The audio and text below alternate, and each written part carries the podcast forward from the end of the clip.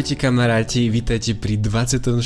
podcaste s názvom Transformačné otázky. Ja som Samuel Kizek. A ja som Juraj Paršo. A v tejto epizóde sa trošku dotkneme témy coachingu. Aký máš ty názor na otázky? Čo si myslíš, že akú úlohu zohrávajú otázky v tvojom živote?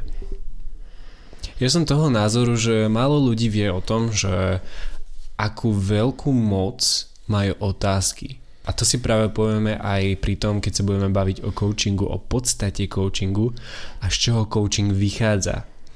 A v tejto epizóde sa pobavíme o sile transformačných otázok, o sile coachovacích otázok, o tom, čo je to vôbec coaching a ako ho používame v živote, o tom, ako používame rôzne vetičky, na ktoré sa dá použiť pekná a výstižná otázka, ktorá druhého človeka zavedie do rozpakov, respektíve zavedie ho do pochybnosti o svojom tvrdení. Privedie ho ku zmene, ku zmene vety, ku zmene možno aj premýšľania. A práve preto sme túto epizódu nazvali transformačné otázky, pretože tieto maličké otázky, o ktorých vám budeme hovoriť, vedia zmeniť veľa. Pretože si uvedomíme, že aha, toto je možno inak, ako som si myslel. A my ľudia si myslíme, že že, že, že vieme čítať myšlienky tých druhých ľudí, ale možno v skutočnosti ani nevieme. A každopádne, čo sa dozviete v bonusovej epizóde na Patreone, predvedieme vám improvizovaný coachingový rozhovor, kde Juri bude coach a ja budem klient a budeme improvizovať. Čiže myslím si, že to sa veľmi oplatí uh, si vypočuť, keďže je dobré naozaj pochopiť, že aké to je v praxi a ako to funguje medzi coachom a klientom. Ako tieto otázky využívame my v praxi a ako ich predovšetkým používať správne, lebo to, že vieš, že toto niečo existuje, neznamená, že to ešte vieš používať správne, pretože nie do každej situácie sa hodia OK. Táto téma je téma, na ktorú sme sa veľmi tešili a je to téma, ktorá otvára dvere do ďalších miestností nášho života, nášho úspešného života.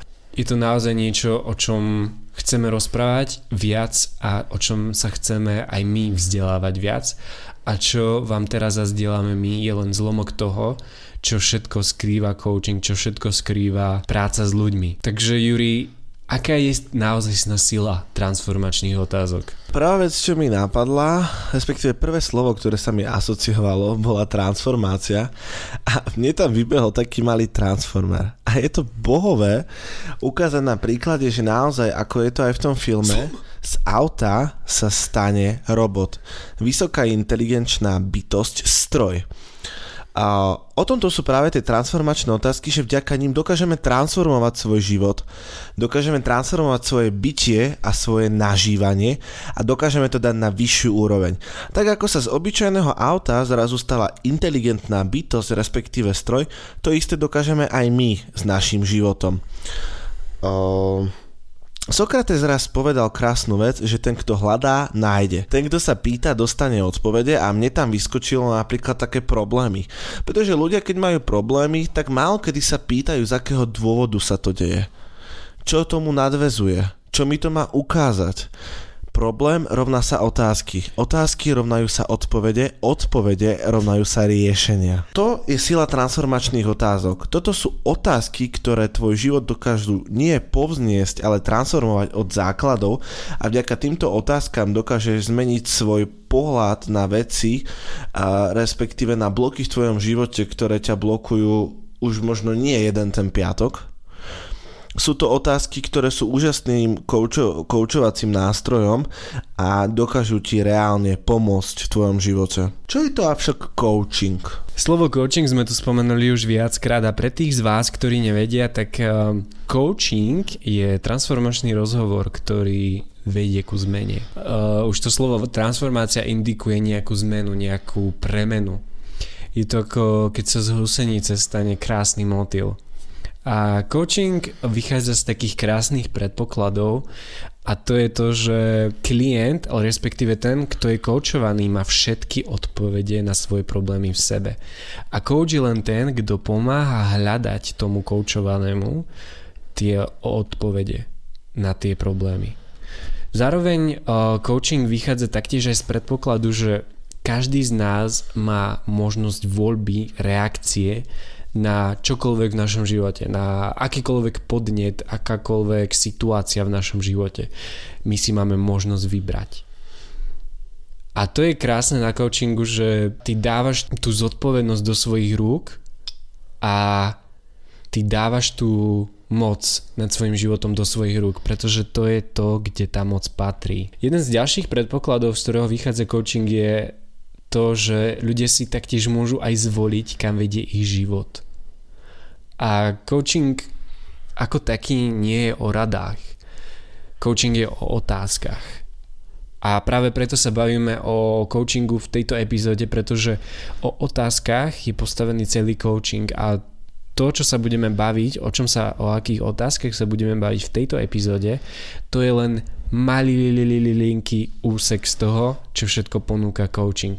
Aké všetky možnosti ponúka coaching. A ďalšia vec, ktorú si treba uvedomiť, keby niekto náhodou uh, zvažoval použiť tieto otázky, ktoré ti teraz povieme alebo ktoré ti teraz predstavíme v reálnom živote, tak ty nemôžeš koučovať niekoho, kto nechce byť koučovaný Respektíve ono sa to nedá. A to hovoríme z vlastnej skúsenosti. Dá sa určite pracovať s nejakými vecami, ale to už je taký higher level, aj celkom manipulácia. Otázka je, aká tá má, a, aký zámer má tá manipulácia, hej, pretože áno, ako Samko povedal, ľudia môžu byť koučo, koučovateľní alebo nekoučovateľní. Avšak ide o to, že taký manažér potrebuje odkoučovať svoj tým, aby fungoval, aby dosahoval výsledky vo svojej podstate áno, on manipuluje, on ťahá za určité lánka, avšak otázka je, ako tá jeho manipulácia, tie jeho postoje, to, čo on po, po tých ľuďoch vyžaduje a akým spôsobom to dosahuje, ovplyvňuje jeho a hlavne život tých ľudí. Ono je celkom aj dôležité si uvedomiť, že my nemôžeme nemanipulovať. Presne. Ako nemôžeme nekomunikovať, tak nemôžeme nemanipulovať, pretože uh, ako my vám teraz rozprávame tieto slova, tak vám sa vytvárajú určité obrazy v hlave.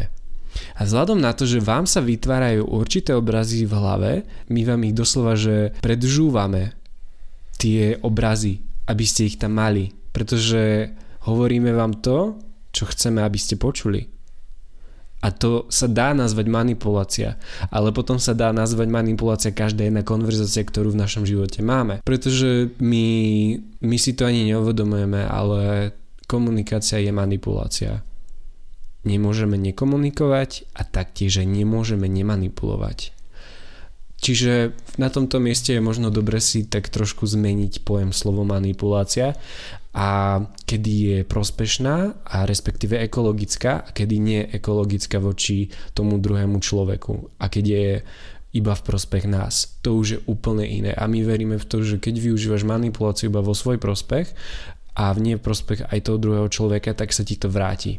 Takže v tejto epizóde ťa naučíme byť takým malým koučom, predovšetkým hlavne ale pre seba. Všímaj si, ako vety, ktoré budeme spomínať, používaš ty sám v živote.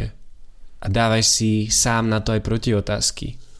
Ja, ja už si niekedy leziem na nervy s týmto, pretože poviem nejakú vetu a som si dám na ňu aj protiotázku a už som taký, že bože. Ale v podstate to je spôsob, ako náš mozog funguje a je to spôsob, akým si náš mozog zjednodušuje veci. Juri, čo nám povieš, keď niečo môžem a keď niečo musím, alebo keď niečo nemôžem a keď niečo musíš ty. Určite si každý posluchač spomína uh, na, to, na tú krásnu vetu, ktorú počul od učiteľa na konci hodiny Napíšte si DU na koniec strany a vaša úloha bude následovná. Domáce úlohy sú v našom školstve chápané ako niečo, čo musíme urobiť, inak za to budeme potrestaní, perzekuovaní jednoducho dostaneme za to nejaký feedback, ktorý vo svojej podstate nebude pozitívny. Veľakrát môžeš počuť aj vety od ľudí, ktorí chodia ešte do školy, takže musím toto spraviť, musím spraviť tento projekt, musím sa naučiť, musím si spraviť domácu úlohu, musím sa naučiť na skúšku a teda a teda a teda. Teraz si sám pre, pre seba povedz, napríklad, musím ísť vyložiť umývačku riadu. Čo v tebe táto veta vyvoláva? Aký obraz ti ide hlavou? Ako sa cítiš, keď túto vetu počuješ rezonovať vo svojich od ušiach? Toto je z krásnych príkladov, pretože uh, to sloveso musieť vo svojej podstate neutrálne. Len máme naťahané názory naň a pocity z neho vyvolané zo školstva, zo štúdia, z detstva, kedy nám boli veci prikazované. Niekým nám tie veci boli zadávané, lebo som povedal, že musíš. Nutne sme tu danú vec museli splniť. A keby to ale bolo, keby ty sám sebe povieš miesto musíš, môžeš.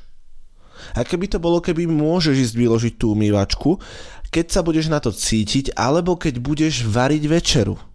99% vecí, ktoré si vo svojom živote vravíš, že musíš teraz vo svojej podstate vôbec nemusíš urobiť, ty ich môžeš urobiť, avšak je na tebe, ako si ich sprioritizuješ, do akého poradia si ich dáš. Čo by sa stalo, ak by si toto zmenil, teda za to môžeš? Aký by bol tvoj život? Ako by si sa ty ako jednotlivec pozeral na úlohy, na tásky, ako by si sa pozeral na svoj každodenný to-do list alebo DR, ktorý potrebuje splniť v škole, v práci, v projekte alebo na brigáde. Aká by bola teda otázka, keby ti niekto povie, že musíš toto spraviť? Pretože bavíme sa o tých otázkach, o tých transformačných otázkach, ktorí zmenia úhol pohľadu toho druhého človeka. Ja osobne No. Prepáč, som sa skočil do reči. Ja osobne by som sa spýtal, uh, ako veľmi nutné to je od 1 po 10. Hej, okay. aby, aby mi ten človek povedal teda nástupníci, ako je to veľmi dôležité. Niekedy za mnou niekto príde napríklad z práce, zamestnanec, musíme ísť toto rýchlo urobiť. Ja sa na neho pozerám, OK, teraz tak na neho pozerám, OK, ako veľmi je to dôležité, čo sa stane, ak to neurobím? Presne, čo sa stane, ak by sa to nespravilo? Čo najhoršie sa môže stať, ak sa to nespraví? Tuto sú veľmi dôležité tie dôsledky toho, ak to vykonáme alebo to nevykonáme. Preto je dobré sa na to pýtať, aby sme vedeli sami seba na to zaradiť, lebo mnohokrát, a e, to hlavne platí už o ľuďoch, ktorí sú v práci, za vami príde nadriadený, musíš toto, musíš tamto, musíš hento a vo svojej podstate ten urgent platí pre neho, ale ten urgent neplatí pre teba. Pretože ty to vnímaš inak, ty sa na to pozeráš inak. Preto ak ti niekto povie, že musíš toto spraviť, tak sa ho spýtaj, že a aké by to bolo, keby že to nespravím? Tak. A keby to bolo, keby že to spravím zajtra? A keby to bolo, keby že to spravím pozajtra? A toto je niečo, ďaká čomu môžeš eh, tomu človeku nastaviť možnosti. Nastaviť iný uhol pohľadu, že OK, vlastne on to nechce spraviť, tak OK, Chápem. Zmeníš uhol pohľadu toho druhého človeka. Tam mi ešte napadá to, že my sa slovo musím doslova v dnešnej dobe znásilňujeme. Tým slovom musím znásilňujeme primárne sami seba a potom aj najbližších v našom okolí. Ty musíš toto, ty musíš tamto, my musíme mať poriadené, my musíme mať nedelu uvarené, my musíme ísť na prechádzku, musíme si zacvičiť, musíme, musíme, musíme spoločne stihnúť toto všetko. A ako vieš, že to musíš? Odkiaľ vieš, že to musíte spraviť? A čo by sa stalo, ak by sme nemali poriadené? A čo by sa stalo, ak by sme sa išli či naobedovať do mesta, miesto toho, aby sme varili, varili obed doma? Máš na výber. Taktiež prechádzame k možnostiam. To nemôžeš predsa takto robiť Nemôžeš sa takto obliesť do divadla. Ja som mal veľmi zaujímavú debatu s mojou mamou, pretože možno posluchači viete, posledné 3 mesiace som našiel veľkú lásku v divadelníctve, ako divák samozrejme, hej, nie ako herec. A nerozosmievaj. A e, vždycky si vymyslím nejaký outfit a je to taký outfit, ktorom som primárne ja spokojný, ktorom sa páčim primárne ja sám sebe a nejde o to splňať nejaké, v mojich očiach, nejde o to splňať nejaké štandardy. Ja to vnímam tak, že ja už keď do toho divadla prídem, tak svojou zaujatosťou a tou plnou prítomnosťou prejavujem úctu k tým hercom. Nie tým oblečením, pretože človek môže byť vyobliekaný. Mám jednu známu, ktorá to vraví o veľmi úspešných podnikateľoch, že môžeš mať krokodílky, môžeš mať Gucci oblek a zlaté kokoty ovešané po krku, ale aj tak proste tým človekom tých kvalít nie si. Som si to teraz predstavil. Keď som to prvýkrát počul, tak ja som za seba vylial vodu a som sa až tak smial. A tam chcem poukázať na to, že je to naša možnosť. My sa môžeme rozhodnúť, čo urobiť môžeme, či nemôžeme. Ono sa vraví, to nemôžeš takto robiť, lebo nikto iný to tak nerobí. Ty nemôžeš takto upratovať, lebo ja to takto nerobím. Veľkým problémom v tom, aké máme možnosti, e, sú hlavne spoločenské normy, dogmy a presvedčenia. Tie úvodzovkách ohraničujú náš život, pretože od, detska, od detstva sme boli vychovaní. Nemôžeš ísť takto, nemôžeš mať roztrhané gate, nemôžeš ísť na omšu v teplákoch a nemôžeš raňajkovať v posteli, pretože sa to nepatrí. OK, avšak podľa koho sa to nepatrí? Kto to hovorí? Kto to hovorí? Kde konkrétne je to napísané? Tam je vymazaný ten človek, kto tvrdí ten pôvodca toho, toho výroku. Si dievča, nemôžeš sa hnevať. Toto je veľmi časté presvedčenie, ktoré dávajú rodičia svojim eh, dievčatám, svojim dcerám. OK, kto to hovorí? Odkiaľ je toto presvedčenie? Platí to tak všade? Už si videla niekedy dievča, ktoré sa hnevalo? Je to dôležité zvedomenie, eh, ako ťa tieto presvedčenia obmedzujú v tvojom živote a ak chceš tieto presvedčenia zmeniť, tak reťazuj tie otázky, ktoré tu budeš počuť počúvaj tú lingvistiku, ten, um, tú lexiku, ktorú my používame a aplikujú do svojho života a reťaziu. Reťaziu na seba a ver, že tie výsledky do tvojho života prídu. Tak ako povedal Sámko, on povie nejakú vetu a naraz si uvedomí, aha, z akého dôvodu to takto rozprávam, hej? V čom ma toto presvedčenie obmedzuje?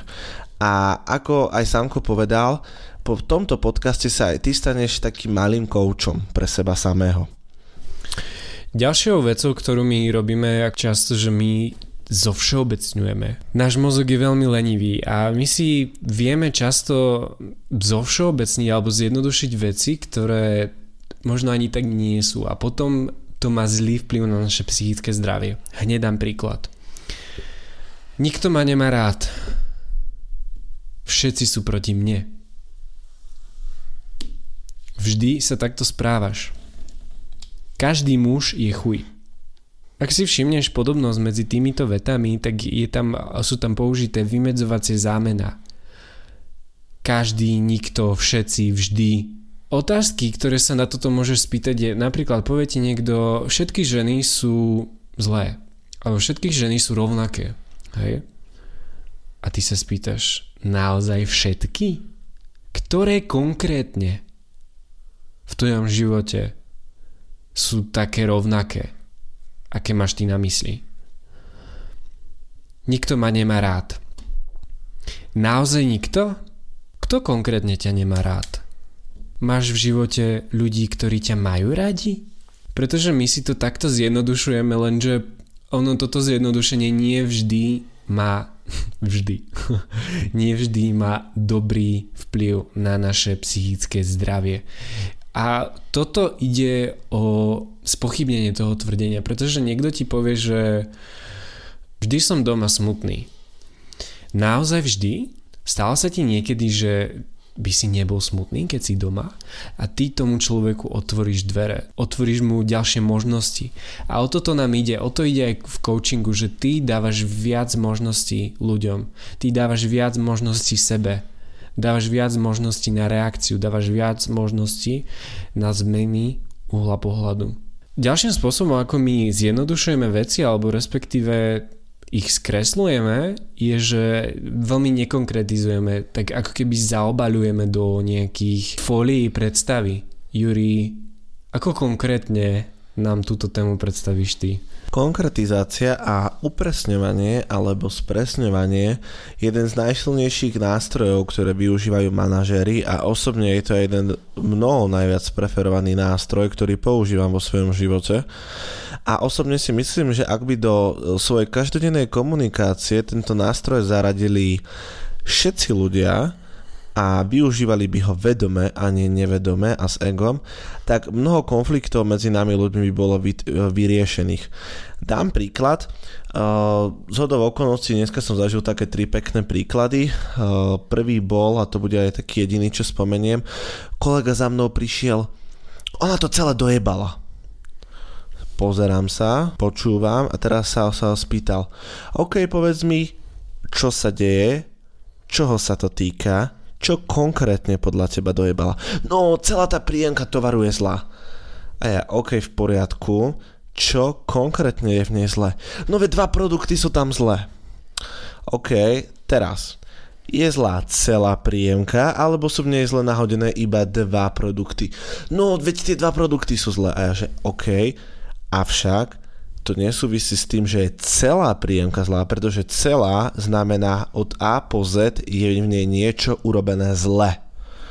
To, že sú dve veci urobené inak neznamená, že celý celok je zle urobený čo mne sa osobne potvrdilo v práci a hlavne v poslednom období, keďže som mal veľmi veľké výzvy so zamestnancami a ich fungovaním ako kolektívu navzájom, bolo naozaj dopytovať sa, ísť do hĺbky, ísť do detailu a pracovať s tými detailmi a vykomunikovať ich.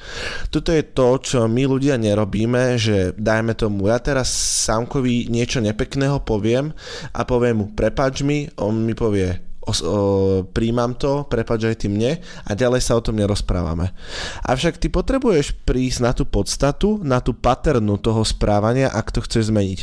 Pretože ja osobne si myslím, že mnohokrát sa v dnešnej dobe ľudia ospravedlňujú a povedia, ja už to neurobím, avšak výjdu, e, výjdu von z obchodu alebo výjdu von z bytu a urobia úplne to isté, akorát v inej forme a možno vo väčšom prevedení.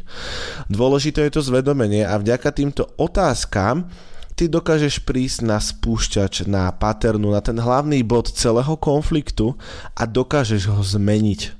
Dokážeš ho transformovať. Čiže tie otázky sú ako konkrétne, čo konkrétne myslíš? Z akého dôvodu konkrétne? Naozaj toto slovo konkrétne, alebo ak ti nesedí toto slovo, tak sa môžeš pýtať namiesto toho presne. Ako presne to myslíš? Čo presne máš na mysli?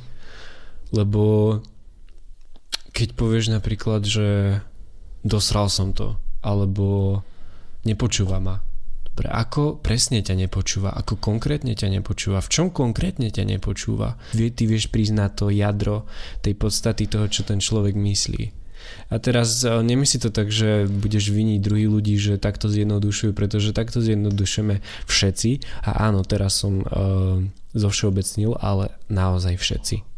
Naozaj všetci čo mne sa usvedčilo je to, že naozaj táto konkretizácia dokáže zachrániť spoločnosť, kolektív, tým, kolegov, to je jedno, hociakú grupu ľudí od chaosu, od konfliktov, ktorí sa medzi nimi dejú, pretože vo svojej podstate sú to nevykomunikované detaily a podstaty celých príbehov a vecí. Pretože my ľudia si to chceme zjednodušiť, chceme to mať rýchlo, chceme to mať ľahké, nechceme ísť za svoju komfortnú zónu. Avšak tieto otázky, tieto konkretizácia a upresnenia nás tej komfortnej zóny dostávajú vonku.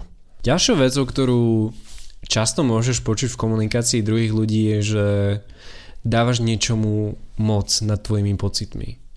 Som z toho smutný, mám z toho zlý pocit, jebni ma z toho. Nahnevalo ma to. Či už to je človek, alebo či už to je vec, tak veľmi radi pripisujeme niečomu zodpovednosť za svoje pocity. Dôležité je si ale uvedomiť aj, čo som aj na začiatku vral, že z čoho vychádza coaching, je, že my si vyberáme reakciu na tú danú vec. My sme ale vždy naučení, naozaj vždy, mať tú istú a jednu reakciu. Preto sa nám zdá, že nemáme na výber. Avšak my naozaj vždy máme na výber. Nahnevalo ma to. OK. A môžem sa ťa spýtať, že čo ťa viedlo k tomu, že si si vybral hnev? Dobre, toto je veľmi zaujímavá otázka, pretože si tam použil slovo vybral. Ako to, čo robí, ťa viedlo k tomu, že si sa rozhodol byť smutný a zas rozhodol si sa. A toto, tieto otázky, to už je naozaj niečo, kedy dávaš do rúk um, tú zodpovednosť za svoje emócie, za svoj stav druhým ľuďom. A keď ti povie, že ja som sa nerozhodol byť smutný, tá vec ma nahnevala. A ako to, že tá vec existuje, ovplyvňuje tvoj psychický stav. Pretože tá vec tu bola aj predtým, ona aj predtým existovala ale ty sa takto necítiš stále, ty sa takto cítiš len teraz. Takže čo z toho, že tá vec existuje, ťa prinútila rozhodnúť sa byť smutný alebo rozhodnúť sa byť nahnevaný. A toto je naozaj niečo, čo, čo vie byť obrovským nástrojom v našich rukách a keď ho využívame pravidelne, aktívne a s rozumom a so skúsenosťou, tak sme nezastaviteľní. Naozaj toto, keď sa niekoho spýtaš, tak eh, ho doslova odjebe, pretože ty mu odbúraš ten proces, v ktorom sa on nachádza, ty mu odbúraš tú predstavu, že, uh, že tá vec alebo tá osoba ho nahnevala. No nie, ty si sa rozhodol byť nahnevaný vďaka tomu, že sa toto a toto a toto stalo. Lebo my si myslíme, že keď, eh, keď má, prežívame nejakú emóciu alebo sa niečo stane, tak tá reakcia, ktorú máme, že je to tá jediná správna. Avšak ty máš viac možností, lenže naše neurónové dráhy sú tak vychodené, že my sme zvyknutí chodiť iba po tej jednej, ale ich je viac. Ty si môžeš vytvoriť ďalšie cestičky, ako môžeš reagovať. Juri, je neslušné, že teraz takto sedíš. To sa nepatrí. Podľa koho je to neslušné? V koho očiach je to neslušné? Kto je ten, čo to vraví? Toto sú otázky, ktorými dokážete vybúrať to presvedčenie, ktoré povedal Samko, ten výrok, ktorý povedal. Ide o to, že v dnešnej dobe ešte stále medzi sebou používame uh, tieto zaujímavé, podľa môjho názoru, blokovacie vety, ktorými blokujeme svoje osobnosti, svoje identity, svoj vnútorný potenciál, ktorý dokážeme ukázať svetu, avšak kvôli týmto uh, super vetičkám to nejak ľahko nejde. Uh, používam tieto vety aj ja, používa tieto vety aj Sánko, používajú ich našich rodičia, aj naši starí rodičia. Vo svojej podstate sme nejak v týchto vetách boli vychovávaní, avšak to neznamená, že to nedokážeme zmeniť a že to nemôžeme zmeniť. Otázka je na vás, či to chcete zmeniť alebo nie, pretože toto sú tie presvedčenia, ktoré nás mnohokrát dokážu blokovať o, od našich najväčších výsledkov, výkonov či projektov. Predstav si, že zakladaš kaviareň v meste, kde kaviareň ešte nie je.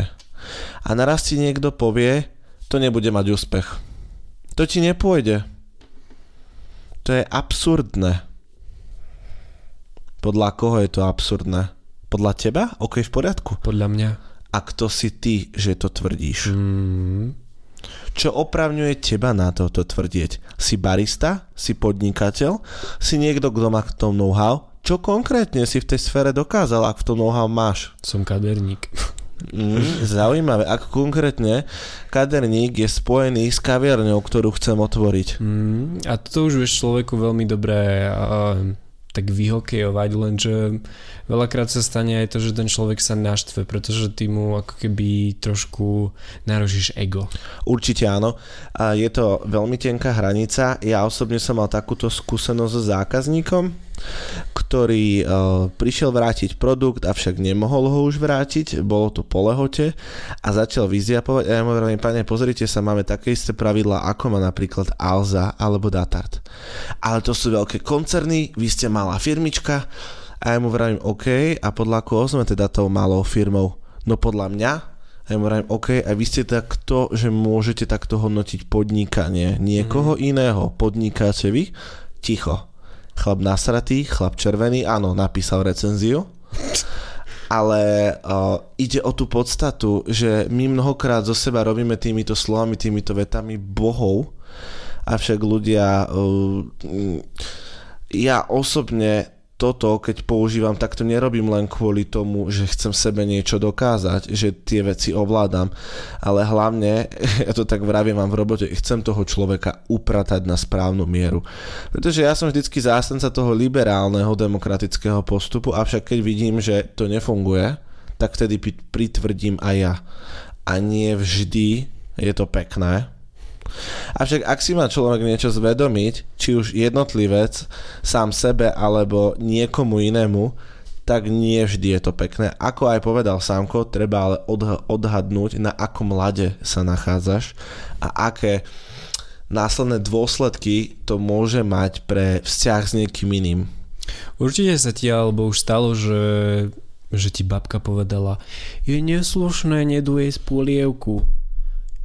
To sa nepatrí, že si takto odblečený. Dobre babka, ale podľa koho?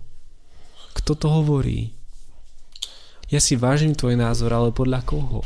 Je to iba tvoj názor.